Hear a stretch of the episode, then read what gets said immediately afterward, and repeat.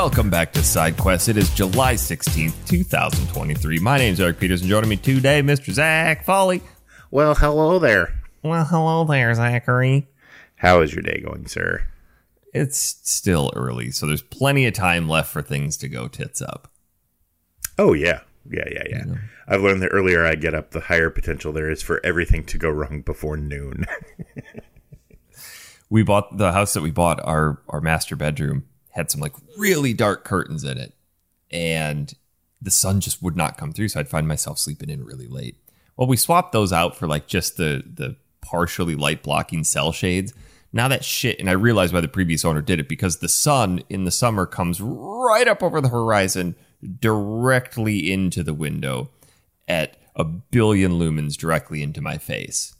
So I'm up bright eyed and bushy tailed like 5:30, regardless of what time I've gone to bed the night before.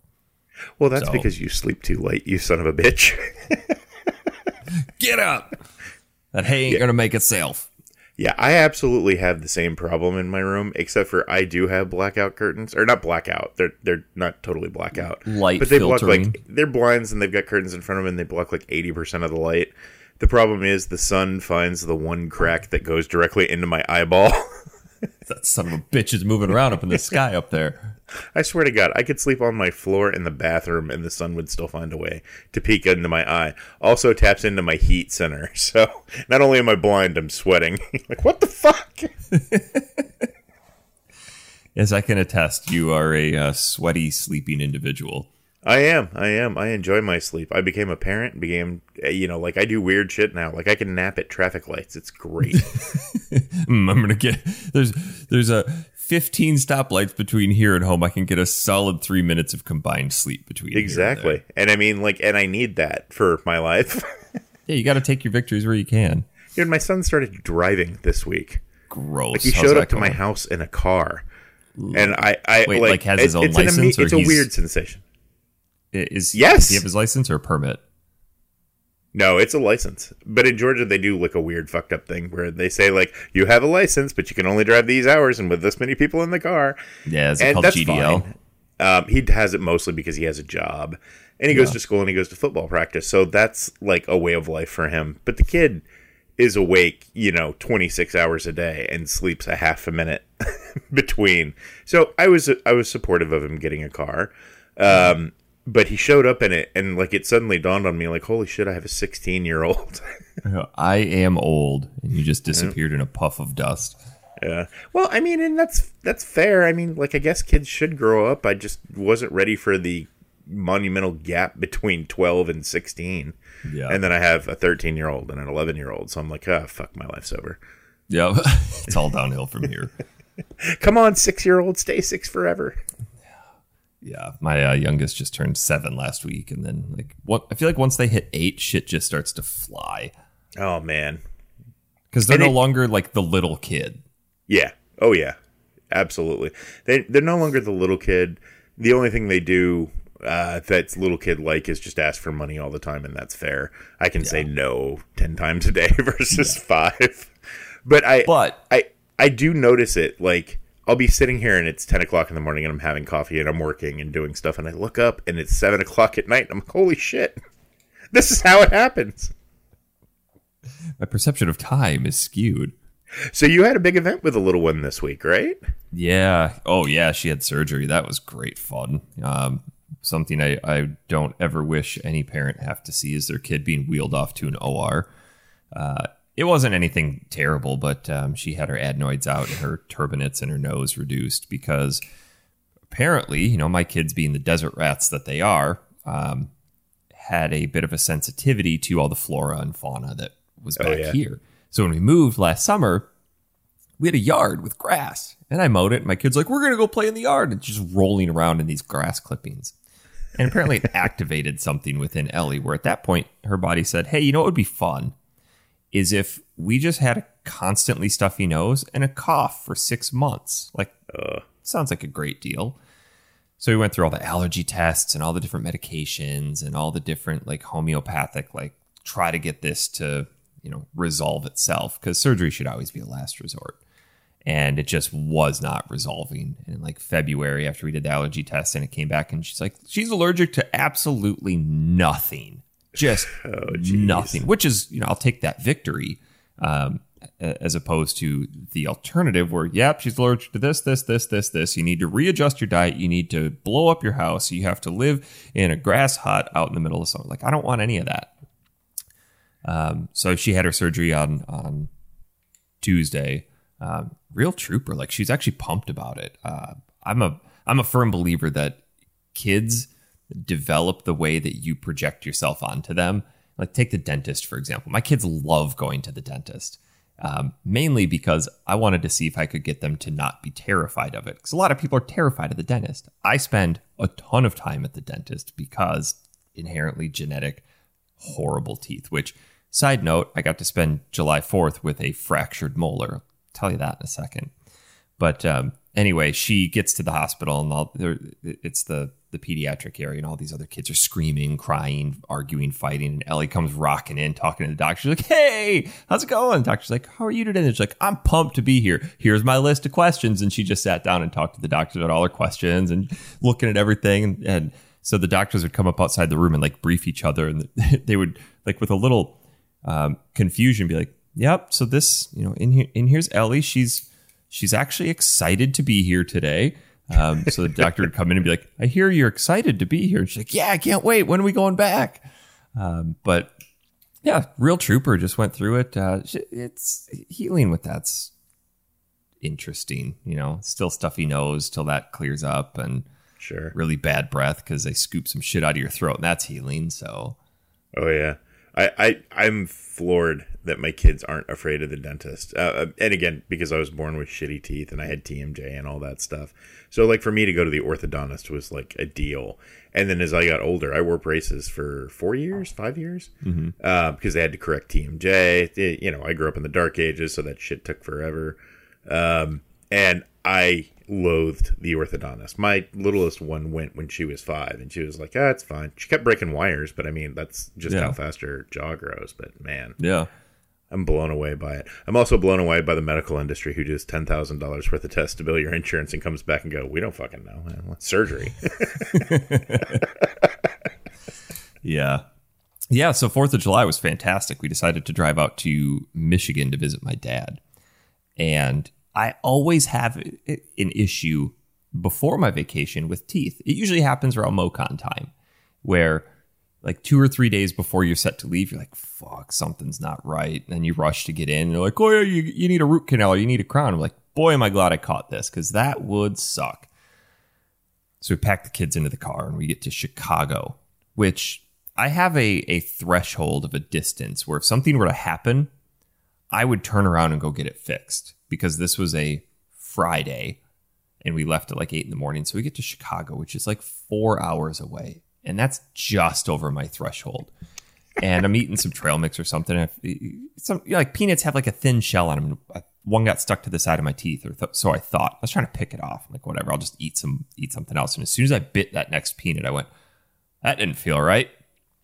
My second to third to back tooth on the top left, just the back half of it just went and just turned into powder. And I knew the tooth behind it had a crack. Like I, that's on my radar. That's one that has to get crowned. so I'm thinking, what the fuck do I do? All these dentists are closing. Uh, there's no way I could turn around because by the time I turn around and get home, they'd be closed anyway. So I call up my Yeah. dad and be like, I'm going to be in town this time. Like, start calling dentists. Nobody's open till next Wednesday. I'm like, oh, fuck. So now I have to do the test of, all right, how bad is it? Because if it's to the point where I can't breathe, like if you if you breathe air over it and it hurts, or you drink water and it hurts, like fuck, that's an exposed root. I'm in for a bad weekend. Yep. I went, all right. Pulled over, took a sip of water. It was fine. Went, okay, let's just get some of that temporary dental cement. And I just packed that shit in there. And I was living off that stuff for five days till I could get back. But yeah, tooth issues suck, man. I get them all the time. So went into my dentist to get it fixed. And she went, Yeah, I was really shocked that that was the tooth that broke because the one behind it's the one with the crack. You should probably get that fixed. I went, I don't want to spend $4,000 right now. And then it dawned on me, I've got MoCon coming up, followed by Toronto. That's just exponentially increasing my chances of something going wrong. so I call her back, like, let's get this done. Oh yeah, yeah, yeah. That's as you do. I once broke a tooth, and I mean, like, fucking split it right down the middle, biting into a Burger King hash brown. Oh, And, great. I, and like, I was, you know, I, I was running late, and I didn't realize how bad it was, but I, you know, I like, I ran back to work, and I'll never forget this because I had this huge, I mean, like, Umbuk Fufu size black dude working for me named Marlon Christmas. Loved him to death.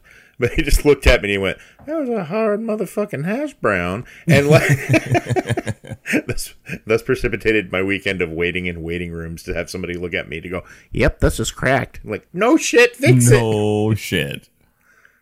Oh, just- God. Getting old Let's just sucks, cut the shit. uh, having bad teeth is not something that I think anybody really gets away. I mean, and I'm sure there's some one that you know, like there's one girl from New Zealand that's perfect. That yeah, I've never had trouble with my teeth, and I put clay in my mouth every night. Like I don't, yeah, I'm never gonna do all that. But I, I definitely, I feel like everybody around me for years has suffered with that exact same problem. And it's just, think, it's like- epidemic and it's awful. And you're right. Like, if you can't breathe, if you can't drink water, it's done. You need to go to the dentist. And challenging Yeah. that rule will break you as a person.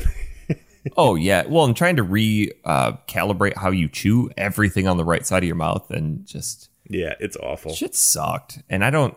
I wish I would have known as a kid how expensive this shit is. I would say probably in the past ten years, I've had to spend twenty five thousand plus on dental work. Oh, yeah, because dental insurance is horseshit. Yeah. We'll hey, cover one cleaning a year. What the fuck am I paying for? You get a thirteen hundred dollar crown. We'll give you eight bucks. Exactly. Oh, Oh, jeez, it's thanks. How much is my insurance a month? A hundred. yeah. What the fuck am I paying for? Yep. Oh, it's god awful. And luckily, well, like for me, I have insurance that covers my dental care, but it, it's the same thing. Like I pay now eight dollars a month for dental care, um, and it covers cleanings. It'll clean like if I got a set of braces, which I'm never gonna do again. You know, like it would. Why not? You'd look great with them. huh? You'd look great with them. Oh yeah, that that'd be another another element of the mystique. but uh, yeah, it's garbage, and like I I find that that and health uh, vision insurance are both just wild scams because they cover Oh, yeah. nothing. Nothing. Well, I had another major fuck up last week too. This is more technology related. That's had an impact on video games. So I don't know how we got to talking about dental insurance, but anyway, um, it was Amelia's birthday party two weeks ago. Yeah, about two weeks ago. And one thing I always harp on our kids about, like our upstairs is really big open concept, and we've left our like the front entryway opens up into a big living room. We've kind of left it open space because our kids like to run around and play and do cartwheels and shit. But then they discovered the joy of bringing a ball into the house. Like, stop kicking the fucking ball around. Like, don't do that. I'm constantly harping on them about it. Well, if anybody who ever's been to the Midwest understands what the Midwest goodbye is, it's a very lengthy amount of time in which it takes you to say goodbye to somebody who's leaving your house. They could have stopped by on their way out of town for an emergency surgery, and it would still be a half hour Midwest goodbye that would entail no less than one or two beers. Anyway, party's dissipating, people are leaving, and then I see the girls' ball on the ground. And what do I start doing? Just start like moving it around with my foot. Like, eh, whatever. I'm just like fidgeting. It's just what I do. And I went, I'm going to see if I can like flick the ball up onto the couch. And the way that my house is set up, and I need to, this is sort of like spurred me into action to change this. For some reason, all of the networking equipment runs into the living room next to the couch. Makes no sense. Like I have to have my modem there, I have to have my router there. I just need to reroute all this shit. But it's all just sitting on the floor. And above it is the end table. And on that end table are drinks, two of which are two full beers, like literally Oh god. full beers. I just decide I'm gonna flick this onto the on, onto the couch. And the second the ball left my foot was one of those moments where I immediately knew I fucked up. I'm like, oh shit. Missed the couch entirely. Hit both cans dead on. And the cans didn't fly off. They tipped over and then rotated to the edge so that just the spouts were down and over the edge. And what was below the end table? My modem had decided to tip over and just become a gullet for 24 ounces of beer that went straight into the side of my, my modem. I'm just watching it. Before I could get over there, they completely emptied out into that. I'm like, fuck.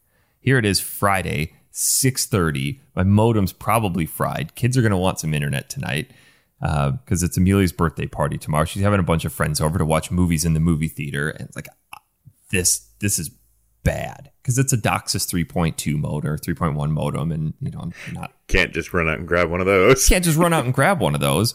Um, and if I do, it's going to be two hundred dollars. So that was a yeah. stupid two hundred dollar kick.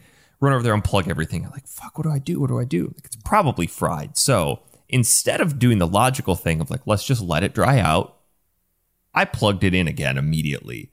Like, let's just see what happens. And Jesus Christ, it works. It still works. But I've noticed over the course of the past week and a half that like I think the alcoholic haze of my modem is starting to to taper a little bit because I've noticed weird hiccups in my internet here and there. And it's not just Wi-Fi, it's hardwired. So like right oh, now, no. occasionally you'll go into like a weird phase where I don't hear anything or playing video games online or just even like loading things on the PlayStation store on my phone via Wi-Fi or, or hardwired is just a little bit slower. So I ordered another modem and I'm testing it. But yeah, that was one of those like, fuck, I should have taken my own advice. Where was my dad yelling at me to stop kicking the goddamn ball in the house? And I looked at the kids. And I'm like, see, this is why you don't kick the ball in the house. That's a great thing about being an adult. You can turn around something that you fucked up onto your kids. Right. So yeah, yeah. I, I I am no stranger to that. I have definitely fucked up technology in my house around them. I think one of the things that I've learned that with technology is that if you take everything apart and just watch it, it yep. usually does work better. like, and I I mean I mean that literally. Like I had a oh god, what was it? Was some little like Chinese shit console and I'd spilled a drink or one of my kids did into it, and I was like, okay, it can't be that complicated inside. So I open it up, and it's like a single board setup, right? Yeah, like it's a single board with a fan, and I'm like, fuck it, I can take some steel wool to this and make it work. and I'll be damned if that thing worked for 20 minutes. but it worked. It worked for 20 minutes, so I didn't kill it. See, I'm not sure if what happened is if it's what it says about the modem. Is it great for Netgear? Like, hey this modem can withstand 24 ounces of alcohol liquid on it? Or is it really bad for Leinenkugels that got spilled on it? Like, not even strong enough to fuck up your modem. it just has a big sign on it no PBR. Jesus. I was so annoyed about that. But um, yeah, other than that, uh, game room's coming along. I'm in like the last 10%, which if you've ever built anything, the last 10% is the most important because it's like, hey, this is how this is going to look. But it's yeah. also the least fun because like, fuck it, I just want to be done. Like I'm just slapping paint on. I'm like air nailing shit into the wall. You can finally just see where there's some mistakes. Fuck this, I just want to be done. Got the flooring in. Some of the floor seams popped up. I got to pull all the flooring apart and reconnect all that shit. I just want to be done. And then yeah. I stop and look at it and go, well, now I got to buy furniture for this room. Like, how expensive is this thing? I started this in oh. March going like, oh. this will cost me maybe like a thousand bucks and take me a few days. no. Here we are in July and now you need a couch.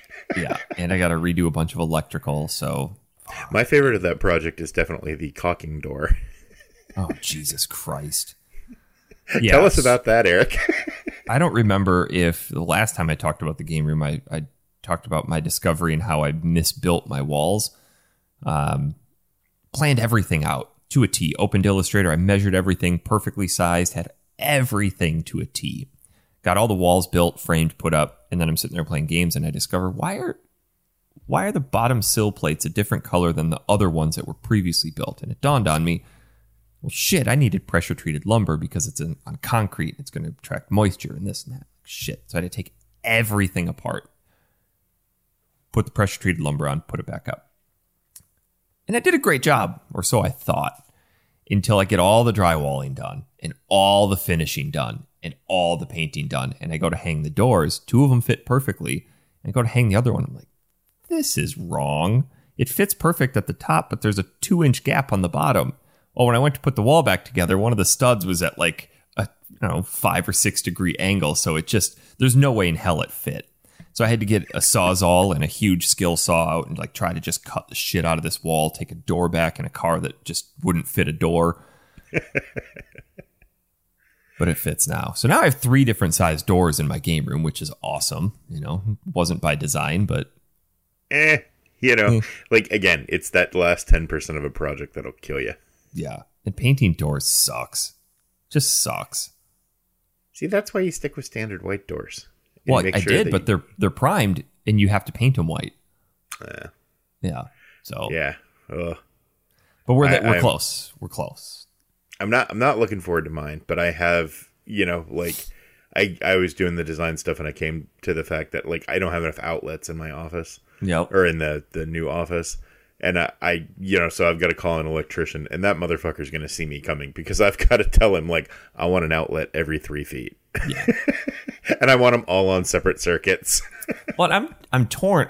I had that mistake too because here's the wall that I wanted my TV, and there's a wall, there's an outlet in the middle of the wall, like perfect Yeah. for if you want to mount your TV. Well, I made the decision I don't want to mount my TV. I just don't want to do it because I don't want to be drilling a bunch of holes and shit in case I want to move stuff around. I don't. I just don't want to do it right now. But I forgot to put the rest of the electrical on that wall before I hung all the drywall.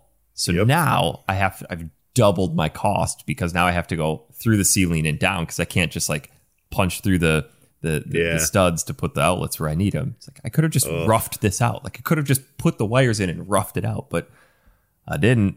So I'm in That this weird phase right now. Like I don't know how I want to lay it out. I and I'm not even sure I want to have my CRT out, but I kind of want to. I just th- then it like changes the whole dynamic of where shit goes.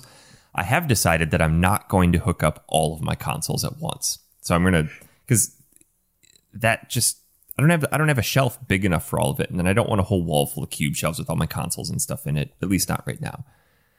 So what well, yeah, because that that's very limiting for like where you can put games, right, which is the biggest concern. yes, and I'm already maxed capacity for games. So on our way home from St. Louis, Cody and I are gonna have to stop at IKEA and get another shelf. yeah. Oh yeah. So I think what I'm going to do instead is I'm going to just set up my my uh, TVs on on the two little TV stands, but then have a separate shelf where I keep all of my consoles on display.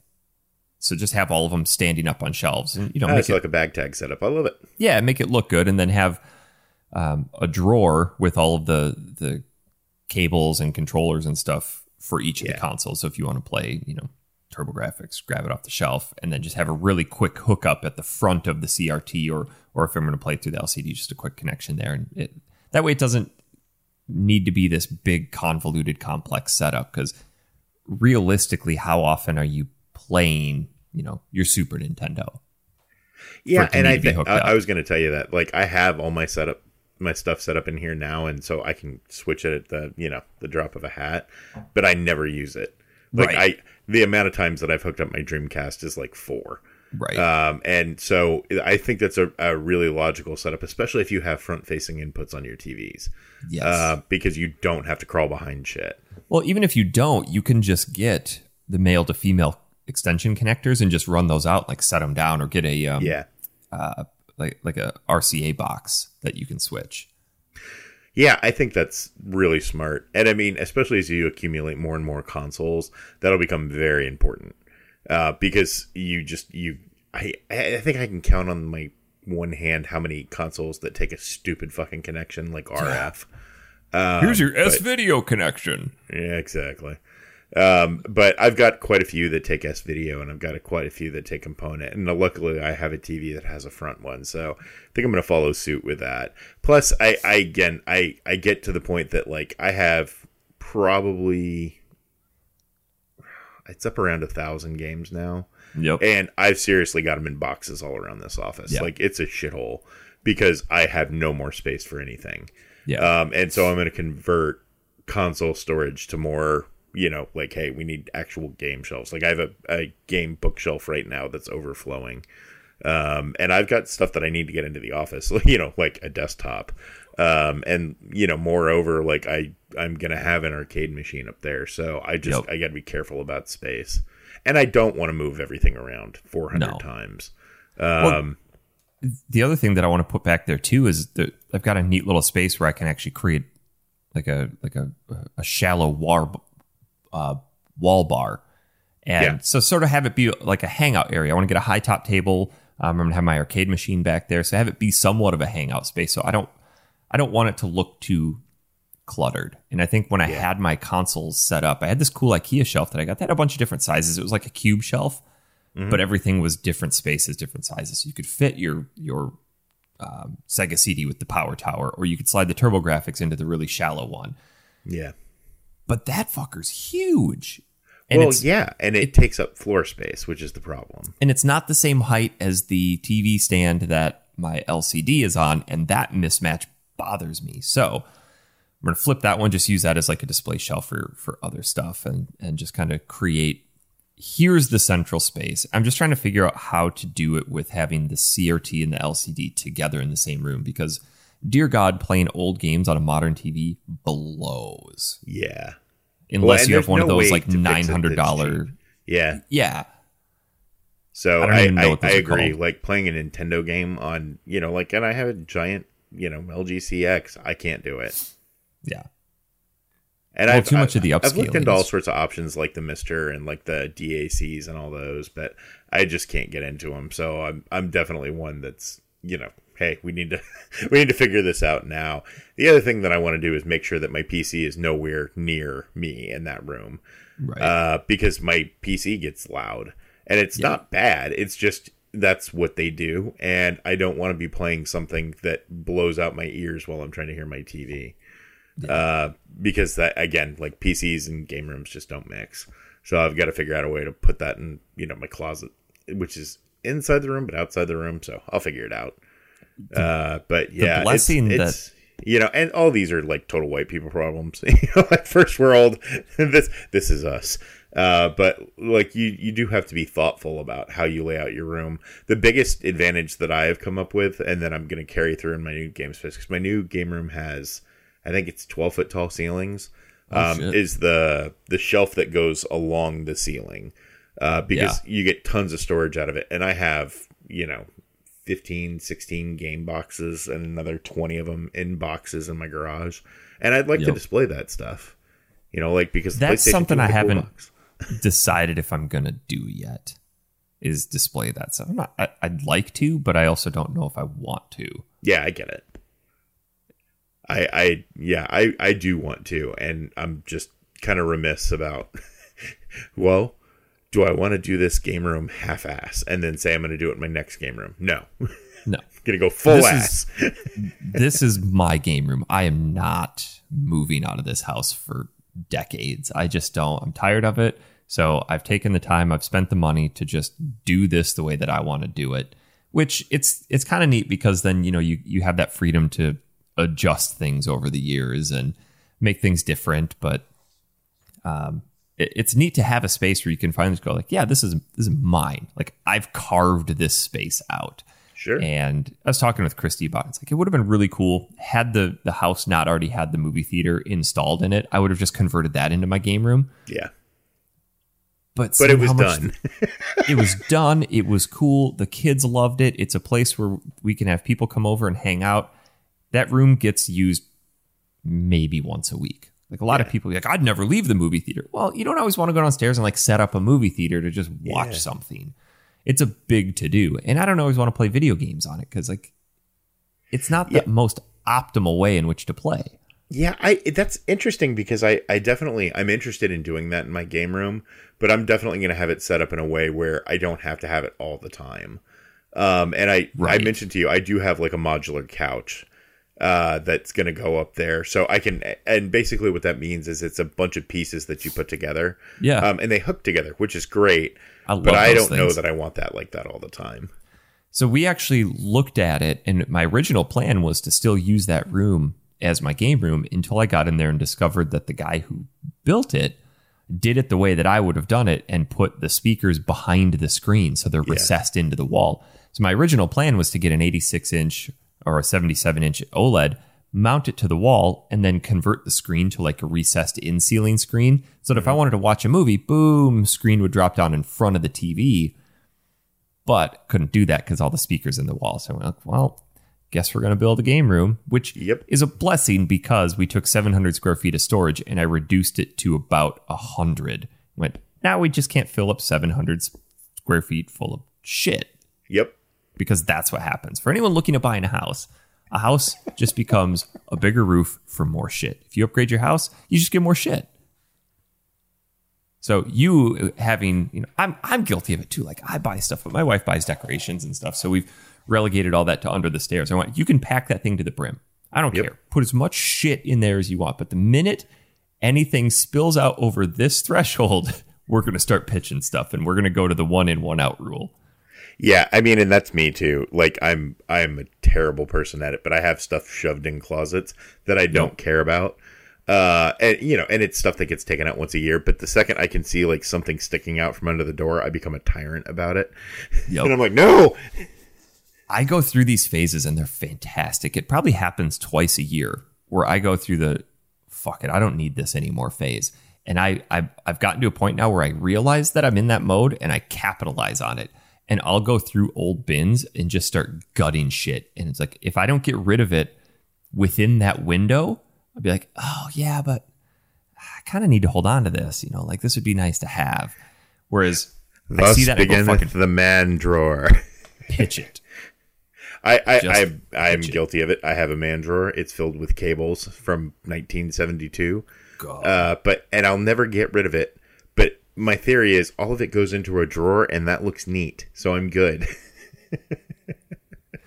Yeah, we all have those cables. We all have Yeah. those boxes, and I, over the years, I've just kept reorganizing them. And then I finally got to a point. It's like, do I really need seventy-five different lengths of Ethernet cable?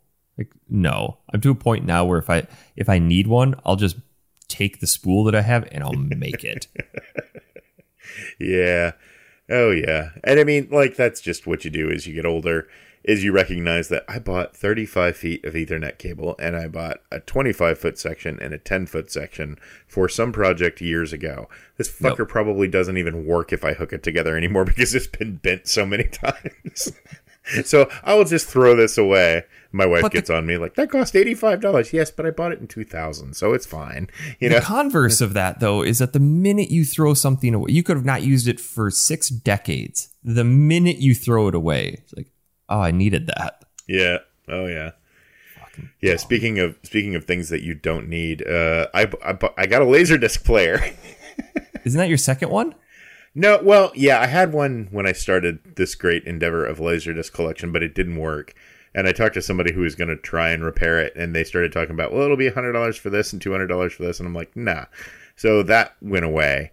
Uh, but that is that has now been replaced by a brand new laserdisc player that a buddy of mine across the street found in his dad's house in the attic, and he was like, "Do you want this?" Like, yes. Yeah. Uh, so that's one of the reasons that I'm going to hook up my CRT is if you do not know, Laserdisc players top out at 480p, um, and he has he has one that he hooked up uh, to his 100 inch projector, and he's like, "Man, the quality of these is kind of shit." And I'm like, "Well, yes, but you're also looking at it on a 100 inch TV, uh, which was not made for the 480p times." Uh, so I do I definitely want to get it hooked up. And that is something that will be persistent and hooked up because I have again tons of laser discs that I actually want to watch. See, and that's a Um, that's an endeavor I refuse to let you coerce me into. Oh no, I get it. Like I shouldn't have done it, but I I had the opportunity to buy a large lot of laser discs when I started this, and that began began the insane collection uh, that I have now. Um, Yeah, I'm. Speaking of which, I've I've we've got MoCon coming up in a week. Um, yeah. Before we get to, we got a couple of big games to talk about this show, but like Yeah. before that, MoCon is is just over a week away, and I'm gonna say it's this- looming. I get this giddy excitement when Oh, yeah. when Yeah, MoCon yeah, comes up because I've got I've got my my I'm like a little kid who is saving for something. I've got my envelope full of cash in my nightstand with the big MoCon fund written on it. And anytime I get extra spare money, I just like tuck it in there, and it's just growing. I think I have like eighteen hundred bucks crammed in there for MoCon, Yep. which is about how much we usually burn through. Um, yeah. Oh yeah. I mean the beer alone is like three hundred dollars. So yeah, I think absolutely. it'll be a little less this year because we're a smaller crew, but you know, challenge accepted. Um, I I think I've finally settled on uh, what I want to target this year for MoCon. And usually I go into and I've got this big long list of games spanning a bunch of different consoles. And it's rare that we're actually able to hit most things on our list. yeah. Yeah. And I've fair. I've actually really been in a big Game Boy kick lately. like just old school DMG Game Boy kick. And Yeah. I think a lot of that has to do with the pocket. Like I just like that form factor. Um, I love how the cartridges look. Like I've been in a, just a huge Game Boy aesthetic kick lately. So I think what I want to do is I just want to come back with just an absolutely disgusting amount of Game Boy games. I don't care what they are. I just Sure. want to come back with it because you can get some Game Boy games for cheap. Yeah, they are garbage, but yes, you can. oh yeah you know spend some money and get some decent ones but also like just i want to have a big game boy collection. I love how they look on the shelf even when they're sideways. Like they're just i don't know it's such an iconic cartridge. You, you look at cartridges over the years and for me i think nes eh, it's, a gray, it's a gray square that you cram in. The super Yeah. nintendo one was okay. N64 was fucking cool. Like those ones looked cool. They were yeah, you're futuristic. Get raped for the price though. yeah. But Game Boy cartridges, like they were just cool. The art on the the the front of them was freaking awesome. I don't know. I've just been in this big kick for it, so I want to get a bunch of Game Boy games. Um, but then I also really want to start just leaning a bit more into the TurboGrafx stuff. Fuck you. I told you. Yeah, I, I I'm in the same boat. Uh, I've noticed lately Nintendo 64 has gone absolutely crazy. Yeah. Um, GameCube games have gone nuts in the last year, and now it's Wii U is going nuts. So I got to take a Yup. break on those. Uh, but I'm gonna go back and start collecting for you know my original consoles because I think I can get do better on price. Uh, Yeah. But also because I you know I really love some of those games, and you're absolutely right about the Game Boy box, especially like the uh, the early gen Game Boy Colors Yep. that all have the you know the holographic front. Like those are amazing. Yep. Um, and there are some expensive ones. Like again, if you want to buy any of the Castlevanias, you're going to pay out the ass for them. But paying out the ass for one of them is probably better than me going into a con going like, "Oh, I should spend some money." Uh, Right. So I, you know, that's that's kind of what I want to go for. I've got um, a couple of shitty PS2 RPGs that I want to pick up because Lord knows the PlayStation had some shitty RPGs. Like um, there's one that it used to see it everywhere, and I've been looking for it every time I go to a store in the past year. Have not seen it at all, and it's called The Legend of Alon D'ar. Okay, Huge I'll pile of garbage. Yeah, Huge pile of garbage. But for some reason, I've seen it and we're like, I want that. Kind of like what happened last year with Ephemeral Fantasia yeah, terrible Yeah. game. But I just like I my brain latches onto something. It's like I want that, and I can't like disconnect that. you can't turn that button off. Yeah. No, Well, and I mean, I again, like, just to put a punctuation mark on the end of that sentence, like, I finally found your brigandine uh, two weeks ago or three weeks ago. You remember that? And I called Yeah. you and I said, like, hey, do you want this? This is actually complete and it's got a map and everything. And and you asked me like, how much is it? And I was like, ooh, it's you know, 190 bucks. Uh, and like, I just can't afford to do that right now. And and by that I mean like the the game value doesn't support the price, and at a con Right. it's going to be twice as much.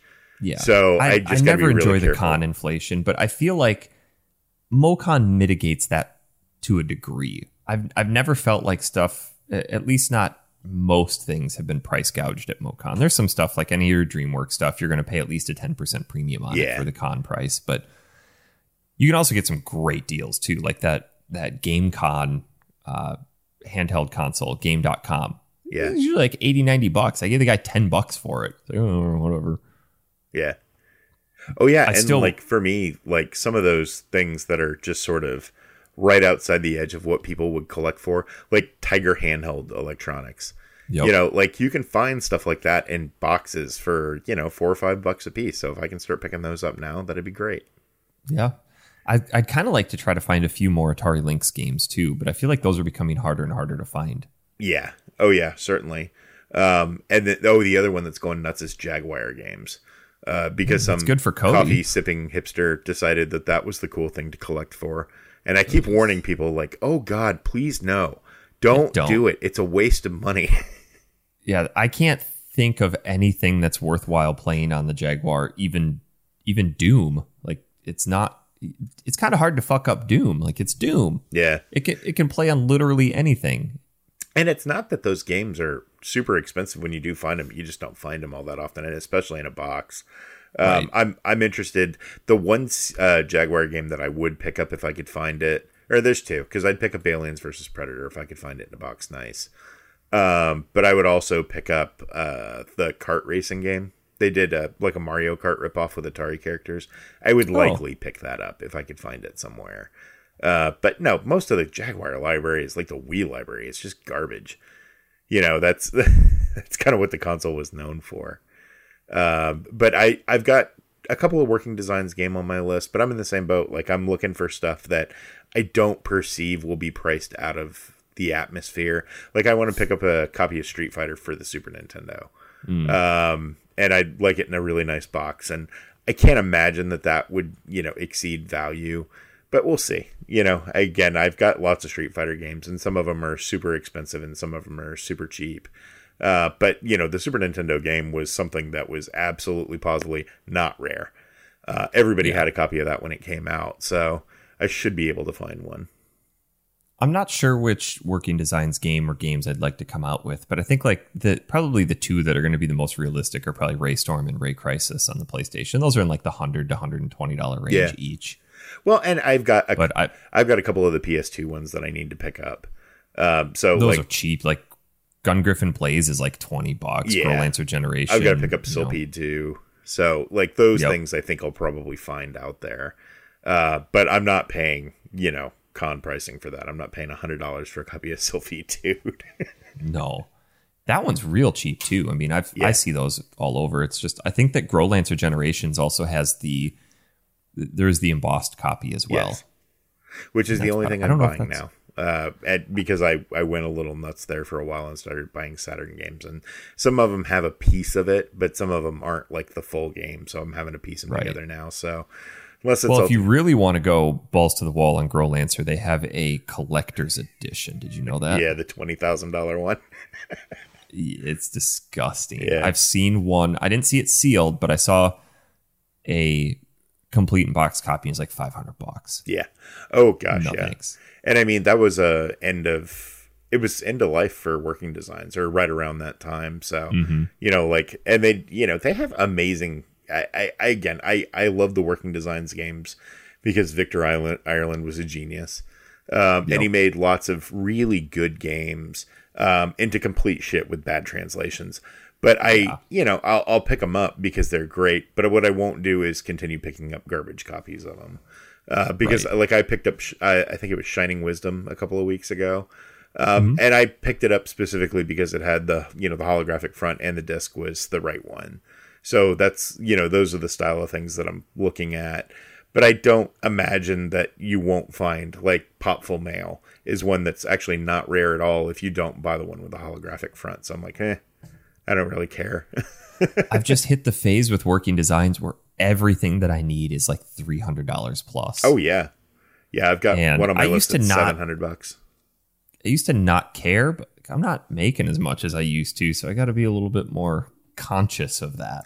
Oh yeah, and like again, this is a thing caused by YouTubers that go out and buy collections and they spend anything to get them, Right. Uh, which is hot shit. But like, I have to just wait for them to fall apart. Like uh, one of the big ones, RGT sold off a big chunk of his collection um, in the last couple Yeah. weeks. RGT eighty five did, and he, you know, he got like forty thousand bucks for it. But I looked at it and I was like, oh man, this is all trash.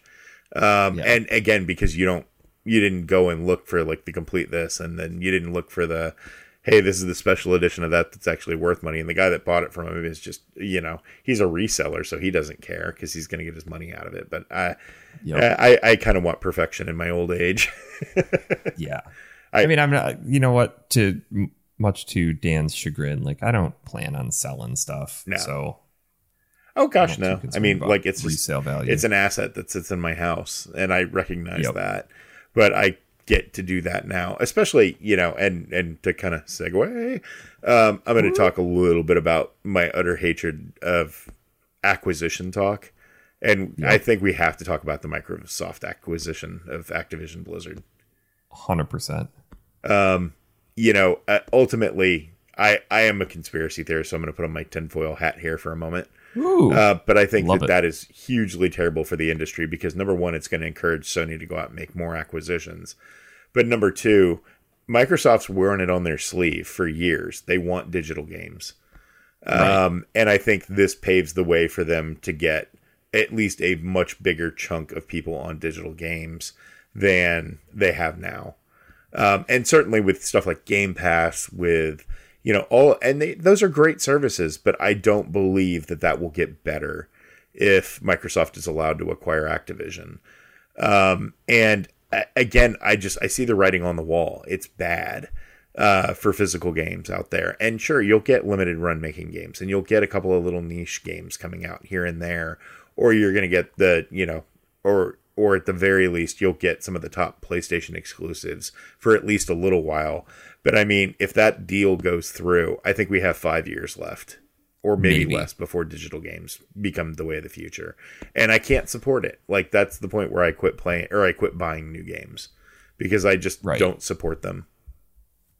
Well, and I think th- you're not going to see a drop in price either. no, like, well, hey, now we're we're cutting out manufacturing, we're cutting out shipping, we're cutting out retail, we're cutting out their profit margins. Like things should then be a little cheaper because your costs are lower. Why should our costs remain the same. You know, I think the thing that pissed me off the most about this, and it's it's brilliant on Xbox's part if you if you look at it objectively and go, okay, well, at the end of the day, they're just trying to win, so they're going to do whatever they can to win and convince people.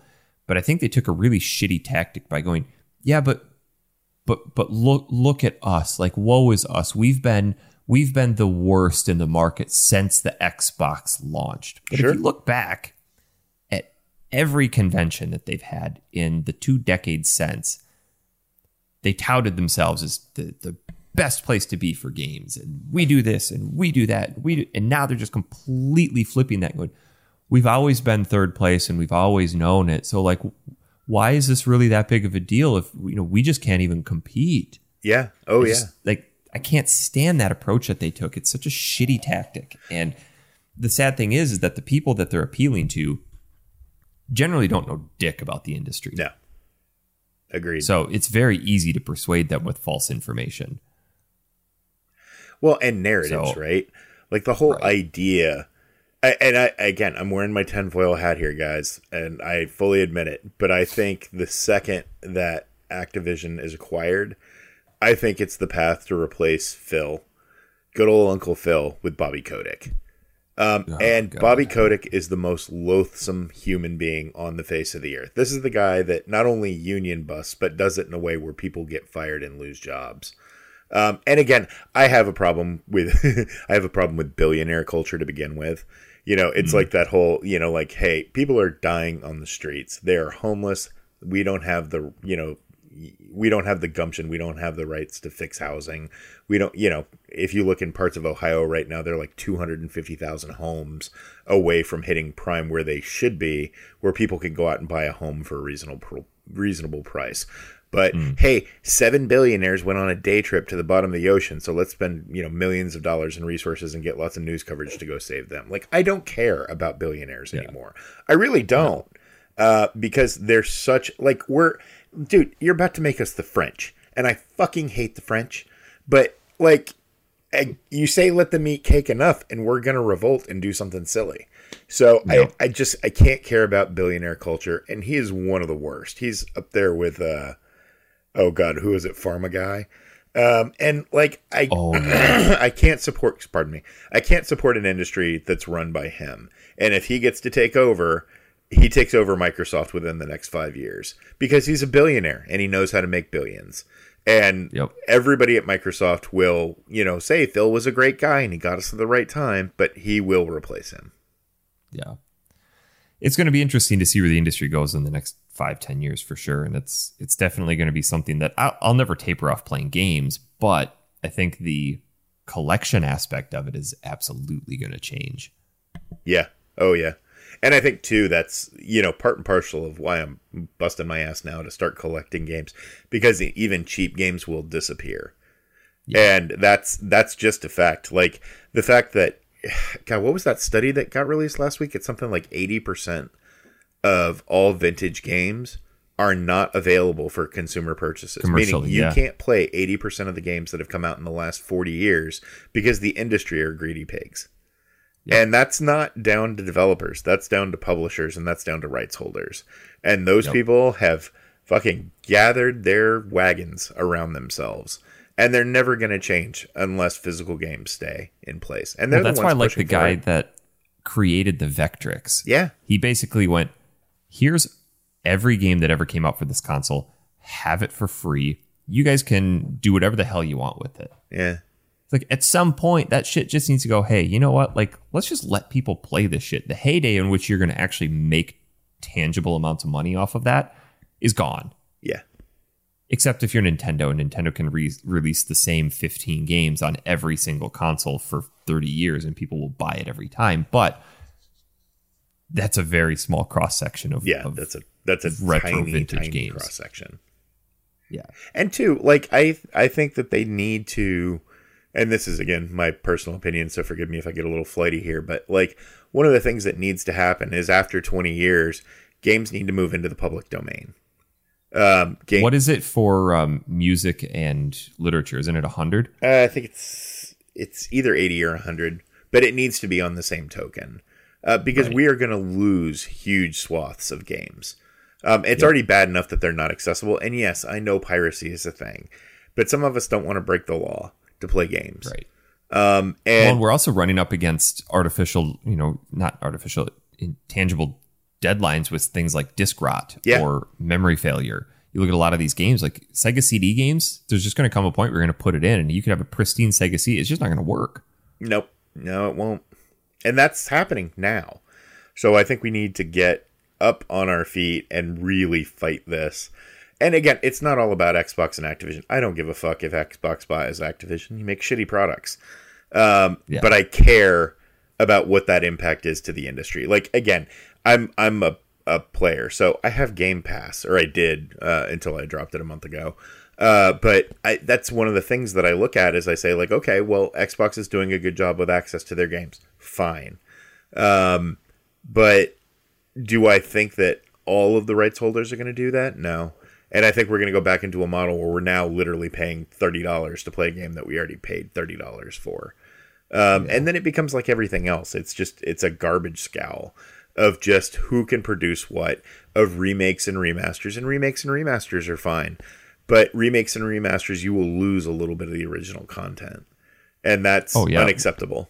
Like games well, are now what happened to tony hawk. Yeah. Oh yeah. And games are now making more than movies they have been for the last five years games make more than movies do every year and we accept the fact that we can't play an older game because there's some new re-release or remaster of it right and that's just it's not something that I can accept.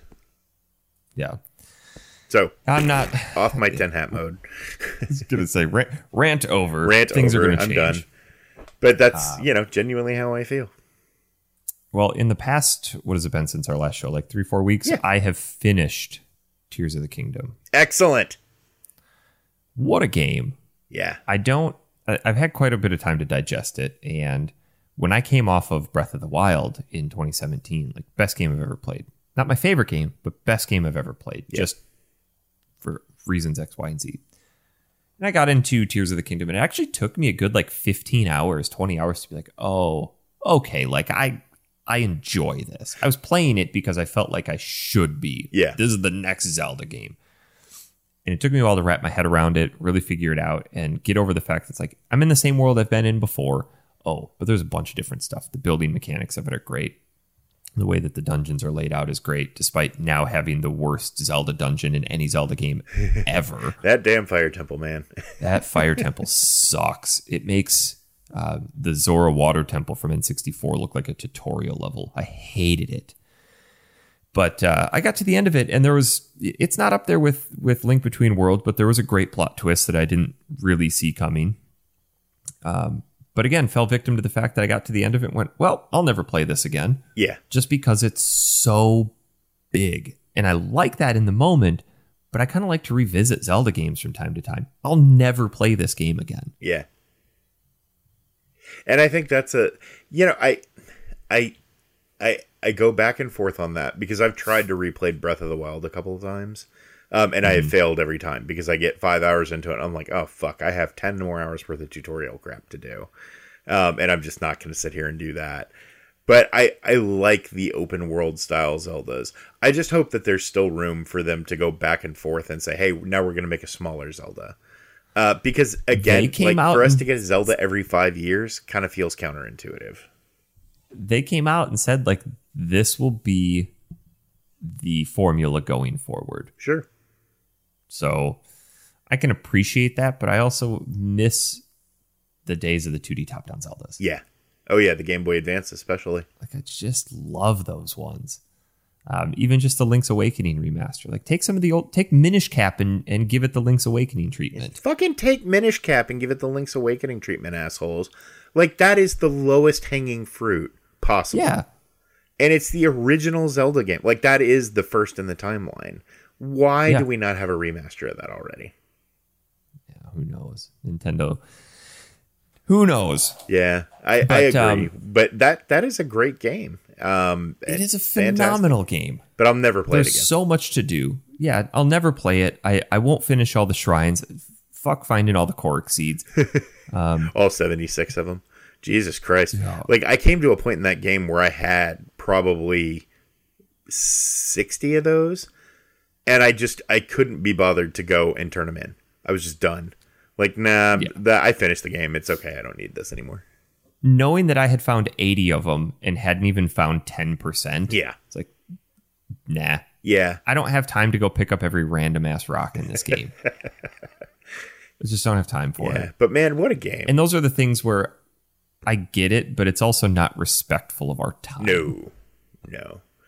Um, and I, I again I applaud it for what it is. I think it's an amazing game. It goes on my top you know, it bumps Zelda off the list of top games of all time and puts itself there because Breath of the Wild was not anything that I couldn't find in this. Like everything about Breath of the right. Wild was better here. Uh, but right. I again, I'm in the same boat. I won't ever play it again. But it was an amazing time. It was so much fun. It was such a great game. I'm looking forward to the inevitable remaster of it two consoles from now. Maybe by then I'll be ready to play it when it's actually in 4K. Yeah, I I I, I am a bit of a snob now, so I'm, I'm gonna wait because uh, I I know that you can play it now, uh, but I'm like, nah, I'll just wait for Nintendo to do it. Because the the one thing about Breath of the Wild was that it was a Wii U game. There is a Wii U emulator, and that almost immediately went to 4K, and you know it's up to yep. crazy frame rates now. Like I think you can play that game maxed out at like 120 frames a second, which is great. But this wow. will take a little while to get there because it's not a Wii U game. Uh, but man, it's it's fabulous. Um, I I played it's I played a- it all the way through. I got to the end. I won't spoil anything for everybody, but yeah, I, I thought it was genius the way they ended that game. Yeah, it's something that I think any self-respecting Zelda fan needs to to play and experience, but go into it knowing that it is not a light undertaking. I think it was 120 hours yeah. for me. I think it was like minimum 40 when I yeah, wrapped it. It's, a, like, it's nah, a, I'm done. it's a big game, but I finished it literally just in time for the game that has absolutely consumed my life to the point where I actually have chosen to not play Warzone some nights to keep playing Final Fantasy 16. I want you to finish that game so bad. I I do too, but I also don't want to because then it's over. Yeah, and it, it, again like no DLC. There is a new game plus, which I will tell you. Um, I've been talking about this with Dan because he and I both finished it. I finished it first, just saying. Um, yes. Uh, I had a weekend off ahead of him, so I, I like I just had time to finish it where he didn't. But it was uh it was an amazing experience, and I really want to talk to you and Tom about it uh, because there are things in that game, especially towards the end, where it's just like mind shattering. Uh, and the story is good, everything is great about it. Uh, but I desperately want to talk to you about it. The one thing that I will say that i am trying to convince Dan to go back and play New Game Plus because it is a hundred times harder. Um, and that's the one thing that I found that this game lacks a significant challenge up front. My biggest question is where the fuck did this game come from? It feels like out of nowhere. Like it does. Yeah, I I I'm a huge Final Fantasy fan. Like that's no secret. So I was looking forward to it regardless. I was unnecessarily excited for 15, even though I'd played the demo. I'm like, eh. But the demo for this came out, and we're like, what the hell is this? Like, we all kind of talked back and forth. Should we play the demo? Should we not? Then we discovered it's the first two hours ish of the game, and then carries over to the full game. Like, all right, let's let's give it a shot. And that was the most incredible demo of any game I've ever played to the point where it's like, I physically cannot wait Yeah. until this game releases. And then it came out. Like it just it's one of those rare games where it just keeps getting better. Yeah. And you kind of stop and you're like, how are they gonna get better than this? And the pacing in it is is extremely well thought out. It, it's very similar to thinking about this the other night when I was playing. It's very similar to the Plague Tale games, Yeah. where you have your different components and your different elements of okay, you've got your stealth action, you've got your combat action, now you've got your plot dump, now you've got your rat section. Like it's all woven together really well. Where just when one of them starts to feel a little like ah, I want to do something else, boom, and they hit you with something else. Final Fantasy 16 is very much the same way, but it's also very much not a Final Fantasy game too Yeah. which is so strange because you play it and you're like, I know this should be a Final Fantasy game, but it's not. And I love it. Yeah.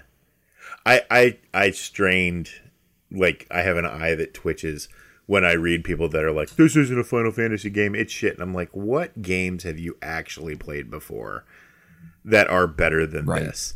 Right? Like because it's it is Final Fantasy. It's supremely narrative driven. It's definitely got I, and I'm not gonna say it's perfect because it's got low spots on the road. Um, but everything about it just feels like someone loved it and crafted it to love it.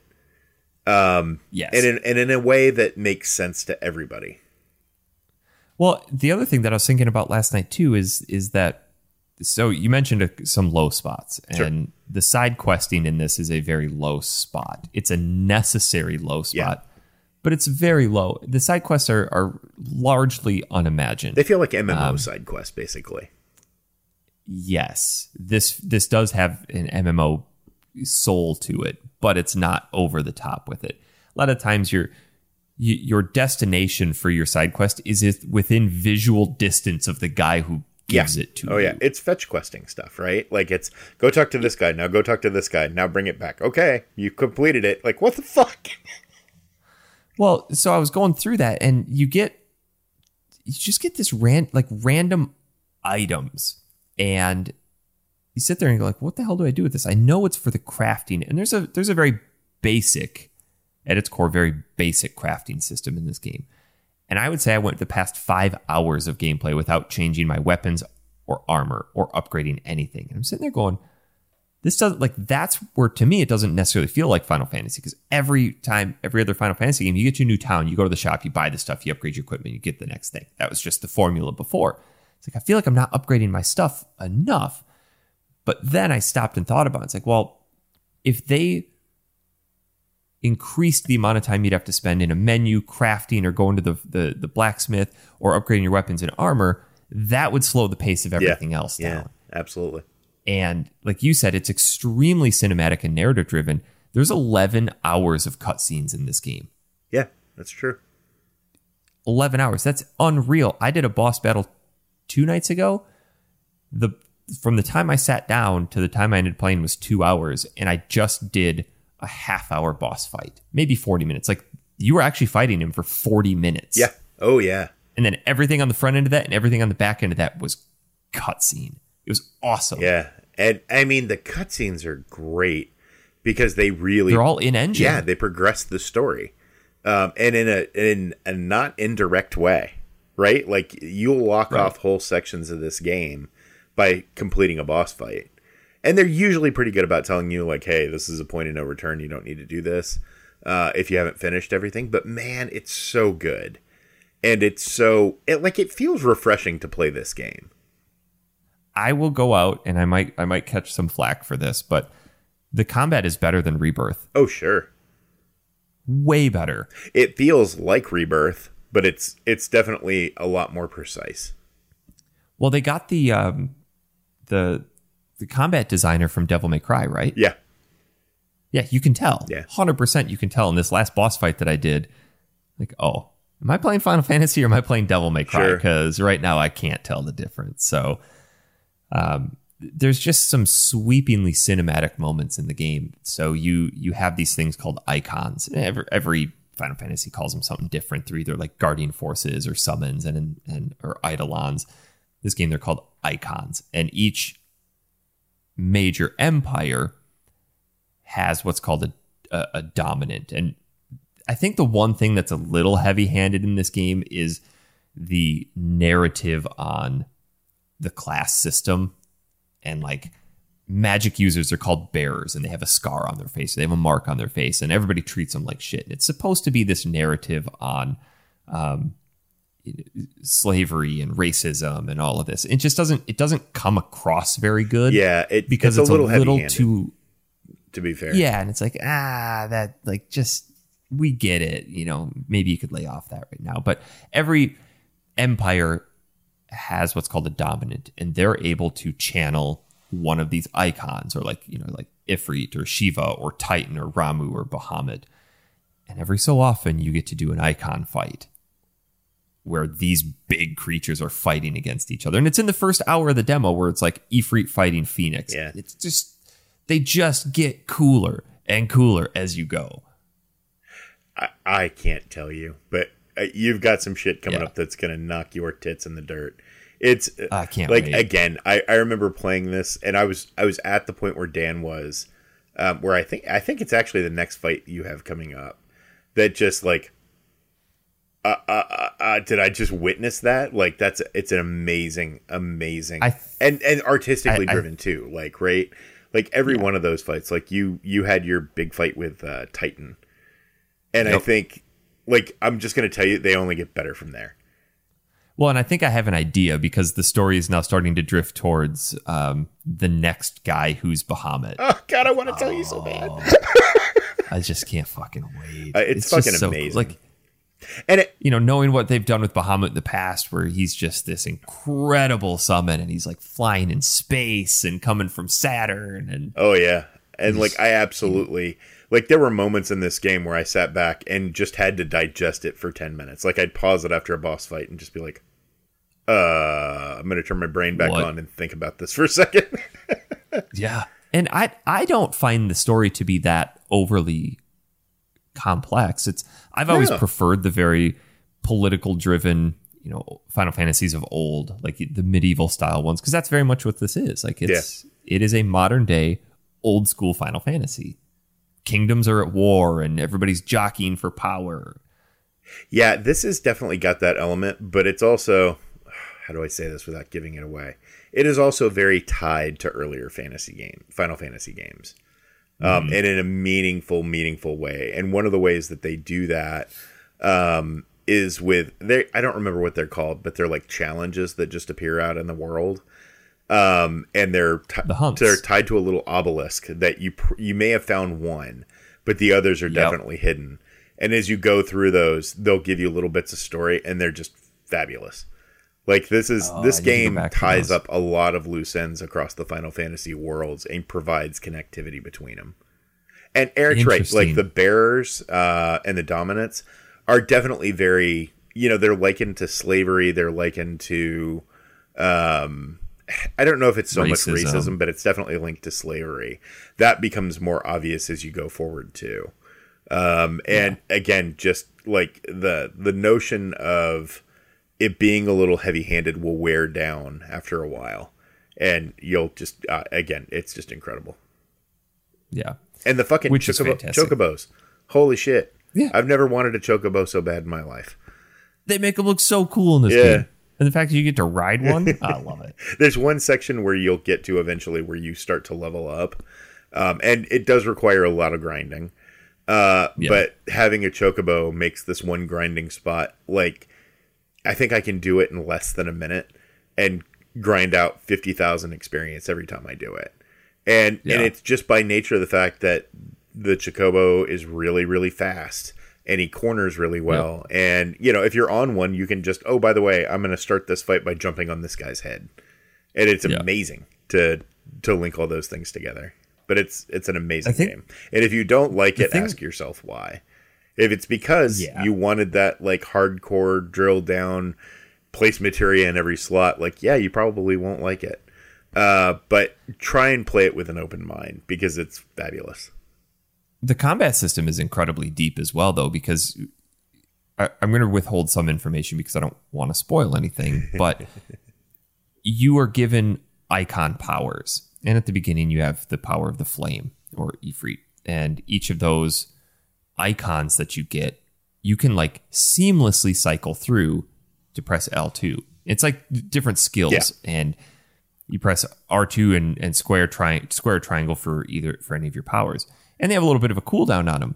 But you can switch to your next icon and you've got two more attacks that you can do. And you can switch to the next icon, you've got two more attacks. So you can just be like seamlessly pounding through this stuff. And if you blend them together, you are absolutely unstoppable. Yeah, So you're right. It is a little unfair at the beginning where you're kind of overpowered, but it it's fun. I think that's I think that's on purpose though. Like in my heart of hearts, I sat and I'm like, I think they did some of that intentionally because you're supposed to feel overpowered up front. But I I definitely got it about halfway through that game, uh, and specifically because you can mix and match icons and mix and match icon powers, and that was very freeing to me because you can have like an iconic power of let's say Ifrit on another icon's power. And again, I don't want to get too deep and spoil anything, but like that very fact makes it like you can build towards ultimate builds. I also did not know uh, that you could just not power up certain parts of icons. Uh, and that was another thing that saved me hours um, of just like, oh, I can skip that. I'm never going to use that skill. Well, what's great too is that we've entered a point in gaming where I like how developers in the game respect your time and they respect your indecision. So you can try out different builds. Diablo Yeah. did this where you can just refund your skills. Yep. And we've played enough RPGs in the past to know like sometimes you you get decision you get analysis paralysis 'Cause you're like well uh, do I really want this? And you'd create a separate game save and then you'd play with it for a while. And if you don't like it, you'd have to go back and then redo everything that you did. Now you can just refund that point and go spend it on something else.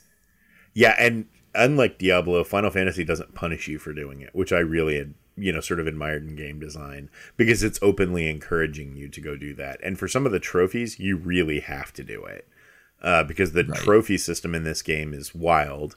Um, in that, and I've I've done every trophy except for finishing the game, um, or on the new game plus, uh, which it does have um, but it definitely will force you out of your comfort zone and force you to learn moves that you wouldn't have otherwise done. Um, and that is it's a fantastic way. I kind of wish there was something in game that prompted you to do it. Uh, but after I'd gone through and done all, I think there's like 11 of those, and it really changed the way that I played the game. Because you'll get certain interesting. icons and go like, "Oh well, this sucks. I'm never going to use any of this," and then you recognize like, "Oh yeah, there's a power move in here. I need to do that now." Yeah, that's how I was with the second icon. Like I've not utilized any of it. I actually just took it off. I'm like, I just can't stand this these moves. I just don't feel like they're effective in any Oh, stretch. Garuda. But yeah. yeah. Yeah, Yeah. she's just as powerful as some moves that anybody else. just can't And it and again, it forces you into like, hey, maybe if I max this out, this will allow me to do this and this, and it does.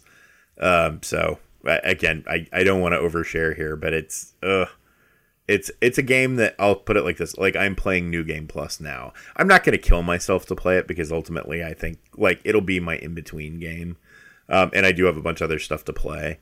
Um, but it's it, it is eye opening once you start going through some of those, just how how much you undervalued certain skills. Yeah. I think I've probably got 15 ish hours left. I'm hoping to have it done by the time we go to MoCon. oh so God, please do because I'm not going to about be able it, to but- resist. I think Ernie's about Yeah. at the same point as I think he's just about done with the game. So like we're gonna be talking about it. Ugh, all right. Well, I'll have Yeah, to. Uh, 15 hours to game day. that won't be too hard. Yeah. And I find myself I mean- losing myself in this game when I do play it. Like now, especially that I'm on the new game plus and it's more challenging. Like I'll just sit there and play, and then I've played for six hours. Well, and this is very strange for me because I'm not usually one to do a lot of the side questing Yeah. stuff, I will not advance the story till I have every side Yeah. quest ticked off Yeah. and every hunt completed because I don't want to miss it. Yeah, and this game will punish you for not doing those things. I mean, and not punish you in like, oh, you can't do them now because you can.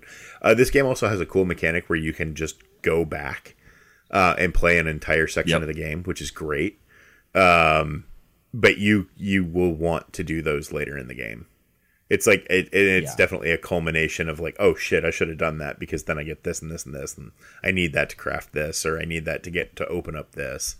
Um, and I found that in no other place more than the the bedroom collecting set.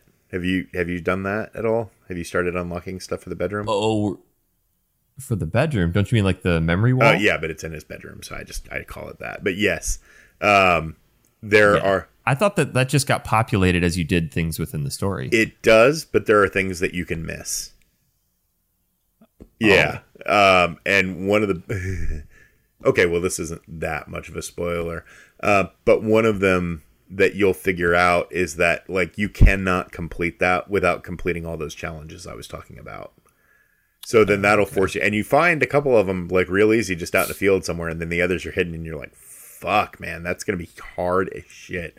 And I challenge you to go try that fire challenge up front. You found that in that swamp area in the beginning, and you think like, "Oh, it's three levels. How hard can it be?" And then you realize it's got a fucking timer to it, and you have to do it. And it, you know, like every enemy you kill, it gains you a little time, but like that is a strategic, mad excellent portion of the game because it forces you to think about how much time you're spending in combat. Um, and again, like it's a thing that you have to do if you really want to get a platinum trophy in that game.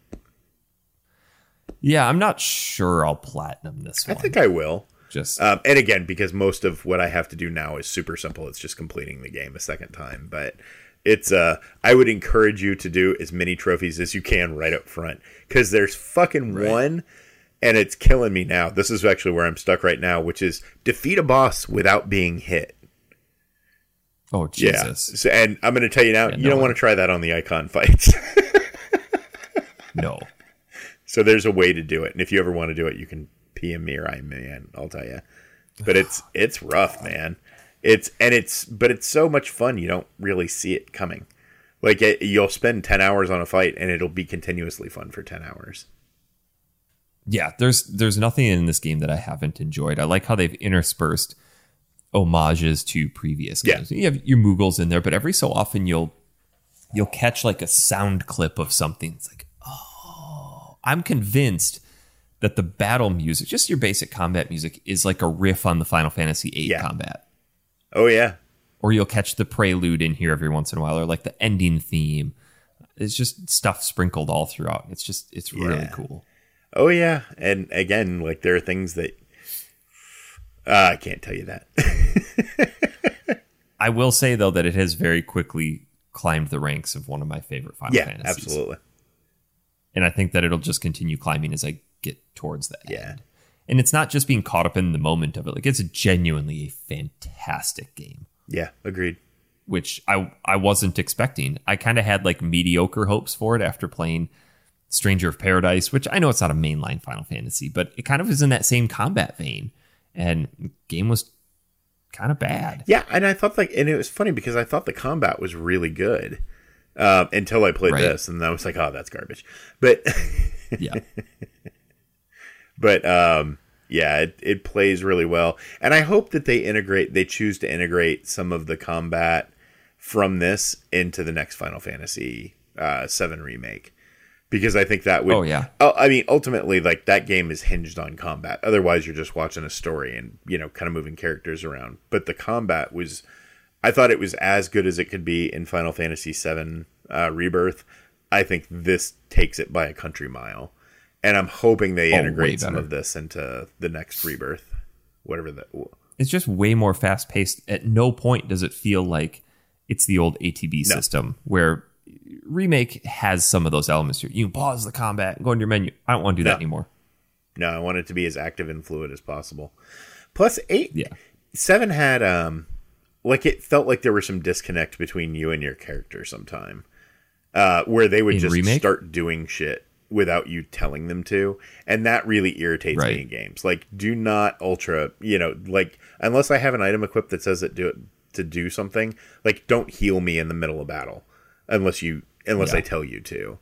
Um, and there are items in this game that cover that. In fact, you start with them. There's uh, active time combat, active time healing, and active time dodging. The badge of timely Yeah, badge of whatever. timely, whatever. Um, and like you'll need those later in the game, so please God don't sell them. Uh, but that is No, I haven't sold yeah, anything don't ever. don't don't sell those. but they're again, it's just so good uh, all around that I'm I'm floored and I'm I'm very happy that I've, I've chosen to play that. It is it is definitely a hardy get it. Hardy, hardy pip pips. Hardy pip I- pips. I- um, I've only picked. We were we gonna say anything else about No, sixteen? no, no, no. no. I'm ready to move on to other games. I have only picked up one other game recent I, that I I think. Yeah, I don't know. Uh, Octopath Traveler two. I bought that on Prime Day. It was only forty bucks. Nice. How is This that? I haven't played it yet. I'm not going to because I know that if I start that, everything else will fall off. So that's probably going to be my game that I play when I go visit Tom. Um, so MoCon is next week, Thursday through Sunday, and then I not not this week, but the Yeah. following, not the following week, but Oh, um, this is Hell Week. get back on Sunday. I have three days to recoup, and then Thursday I start the twelve hour drive out to visit Tom. So I'll probably be out at his place for five six days, and then come back. But I'll play it when I'm out there. Nice. But other than that, I just kind of haven't really been buying a lot of stuff lately. there uh, like i go back and forth on this there's not a lot of stuff to buy um, and i know that Right. if you collect anything and everything there probably has been more of late because there you know there's certainly been good games um, but i i'm on the side of like i again i collect autobiographically so i don't just buy anything until i know it's good like final fantasy 16 was a hard sell for me until i played that demo because I was like, ah, I'll wait six Yeah. months and then get it for twenty bucks, you know, somewhere. Um, but Yep. I, I try not to buy a ton of new stuff. I have bought some older stuff, but I I definitely have not been playing newer games of late. Uh, and part of that is down to me canceling my Xbox or my Xbox Game Pass subscription. Like. I I, I hit a point where I had played everything that I wanted to play, and I was like, well, unless I get some new shit, I'm not playing it. I'm not paying for it. I'll just buy Starfield when it comes Yeah. out. I'm I'm on the fence about know? that. Um, but I I may very well just buy Starfield. Well, because then I own it. Well, I mean, know? no, because you'll own a disc that activates it, but it doesn't have shit on the disc. So that's True. that's an Xbox thing of late that I do not enjoy. Um, is just owning an activation key on disc. But I, you know, that's part of another argument. I do. There are some things on Xbox that I actually want to buy, um, and specifically because I, you know, at the very least, I'll own the activation key for it. But Xbox physical games are at an all-time low. Um, and I mean, like, you can buy a copy of Forza for twenty two dollars, and I'm like, yeah, it may be the time to start picking some of those up because I don't want to be linked to Game Pass for the next hundred years of my life. Um, and No, and that's what they yeah, want you and the be. occasional Xbox game is worth a shit. Like, what is it? Futurama on the original Xbox is actually worth some bucks now. I think it's up near a hundred bucks, and that might be one I want to buy. Um, there's some 360 games. That Stubbs the Zombie was until they did a remaster, a re-release. yeah, but I think that'll go back up in price. Um, I hope but so. uh, you know, uh, there's a huge swath of games on Xbox that I probably should pick up now that everybody else's attention is focused on something else. Like that's if you're ever going to collect in the industry, I'm telling you that's the way to do it. Is wait for the new and shiny to come out and then go start collecting anything else. Like, and I've seen it Yep. go bad this year because at some point, or maybe it was the end of last year. Uh, remember when TurboGrafx went through that weird hipster resurgence where everybody decided they wanted one after? I guess it was after the Mini came out um, Yep. and you could not find a TurboGrafx game under hundred dollars. And I'm talking about like Legendary Axe was 150 dollars, oh my god, and that's just garbage. So Dungeon Explorer, uh, or was it Keith Keith something or yeah, other? Keith Courage and Alpha Zones, solid for a hundred bucks. Like this is the pack in shit ass game, guys. um, but again, that's part of that YouTube thing, and I and I say that very literally because I realize it happens on Twitch and everywhere else. But like, people go out and they buy whole collections just to have them sitting behind them, and then they never play any of them. and that feels yeah. wrong to me. Like, and again, I acknowledge the fact that I have a ton of games that I will never play. Like, again, I have a, I, I have I have a problem uh, with picking up copies of Magical Chase. Um, and I just do. Yep. Like that's a thing that I, I will never turn down a copy of Magical Chase, and I don't care what kind of shit condition it is. I don't care if it's just a HuCard. I've actually bought instruction manuals for the fucking thing. Um, oh, but Jesus. like I don't play those.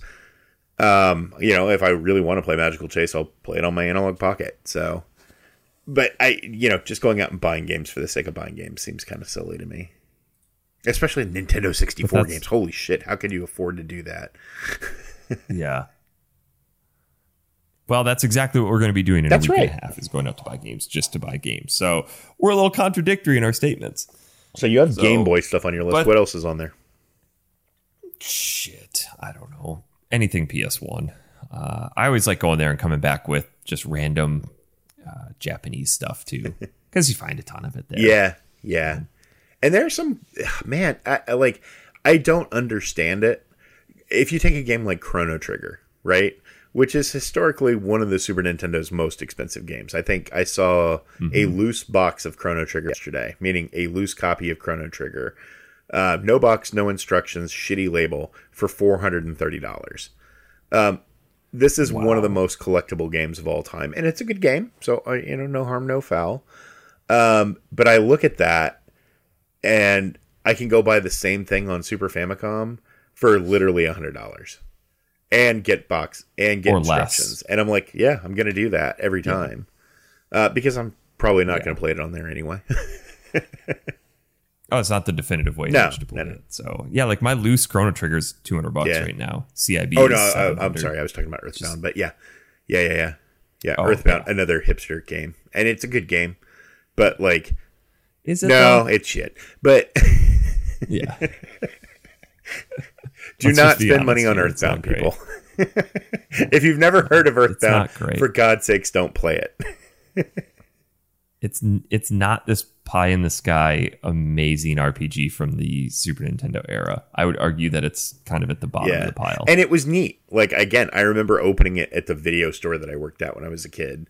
Um, and you know, like the scratch and sniff guide was fucking super awesome. Well, it came with a hilariously large box.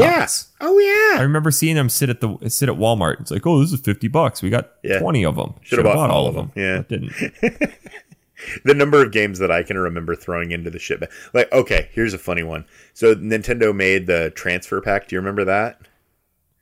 Yep. I saw a new in the box transfer pack yesterday for two hundred and eighty nine dollars.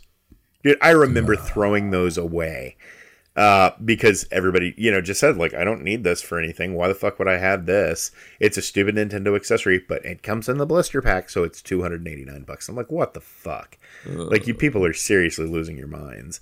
Um, and again, I appreciate that that you know, like I'm not blaming the store for that because the store bought it at an inflated price and then has to make money on it. So I get it, but I'm like, you're buying a device that transfers memory saves and not even a useful one. It's not like the the PlayStation right. 2 memory, you know, the card that you could pick up games and transfer them. So you could actually, you know, like take your Final Fantasy save from one and put it on your PlayStation well, 4. I think we talked about this in a previous show, but so much of this was driven by by people who are entering the industry and have no fucking yeah. clue about it. So the people that do know the industry are taking advantage of them.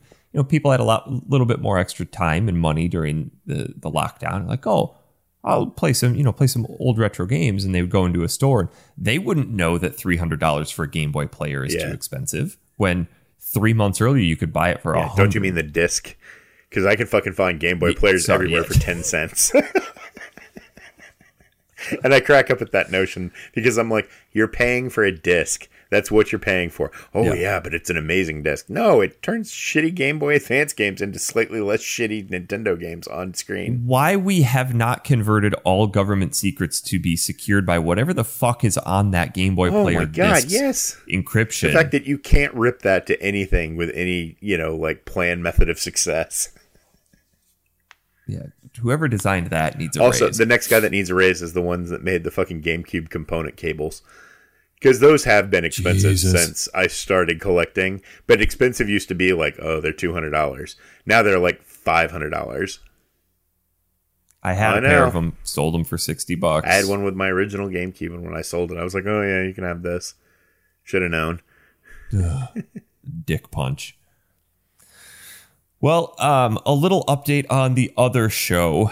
We've had obviously not as many retro shows as as we normally do, um, and I think we're in a little bit of a phase of life where things are changing, and Dan's business is really taken off with doing photography on the weekends, and we're all just a little less available for it, and time during the week with kids getting older and other obligations i'm running two businesses and doing all of that to just like sit down and dedicate to specific games to play for the show is becoming harder and harder to come by. So um, we're not going to have it as many retro shows. We're still going to do them because obviously at the core of what we like to do is still collect retro games and talk about that stuff.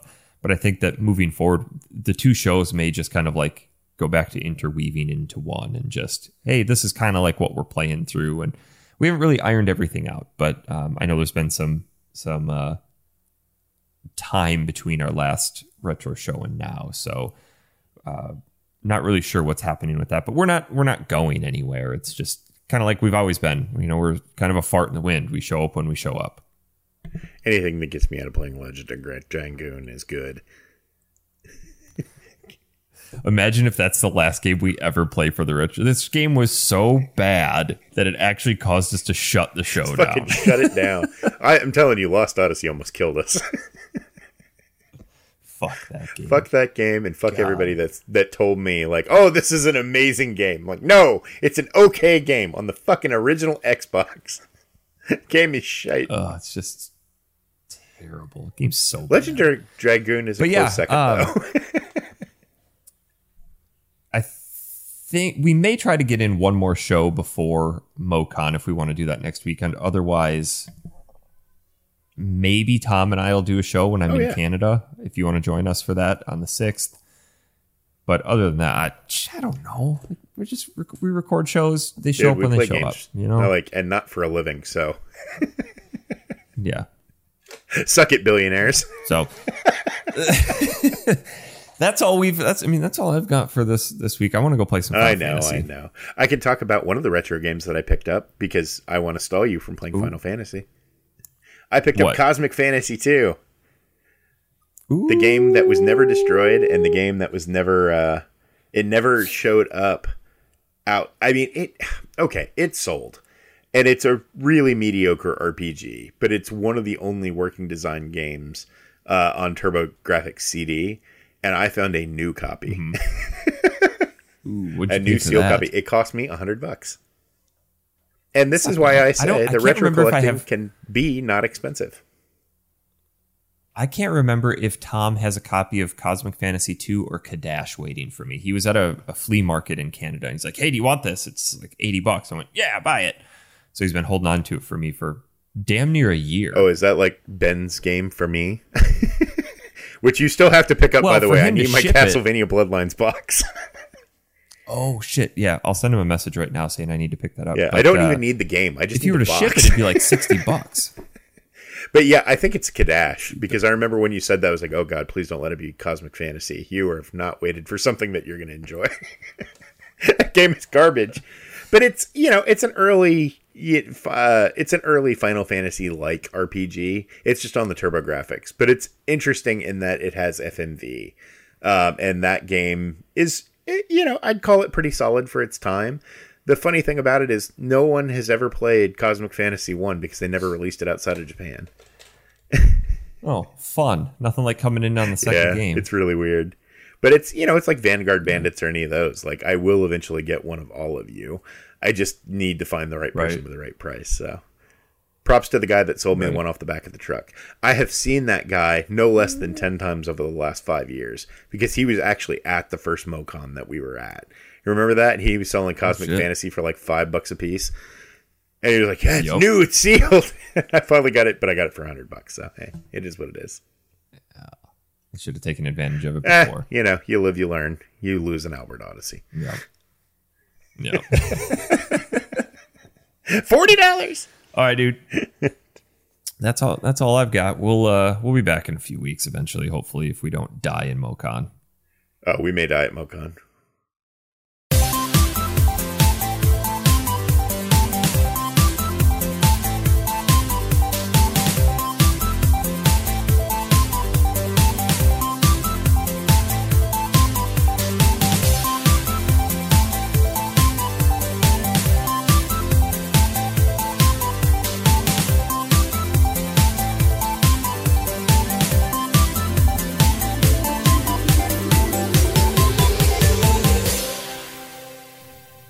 This episode of Factory Sealed is brought to you by our wonderful Patreon sponsors, with an extra special thank you to Zach Foley, Santos Lopez, Samuel Chun, Jeremy Lucas, Sarah Irvine, Miles Prower, Shannon McIntosh, Chad Schaefer, Jordan Lawfree, Stephanie, Thomas McGrew, Richard Cutress, Nicholas Bradley, Phil Gartside, Jason McGill, Wes Rainey, Peabody, Sholto, Drew Barlow, and Jonathan.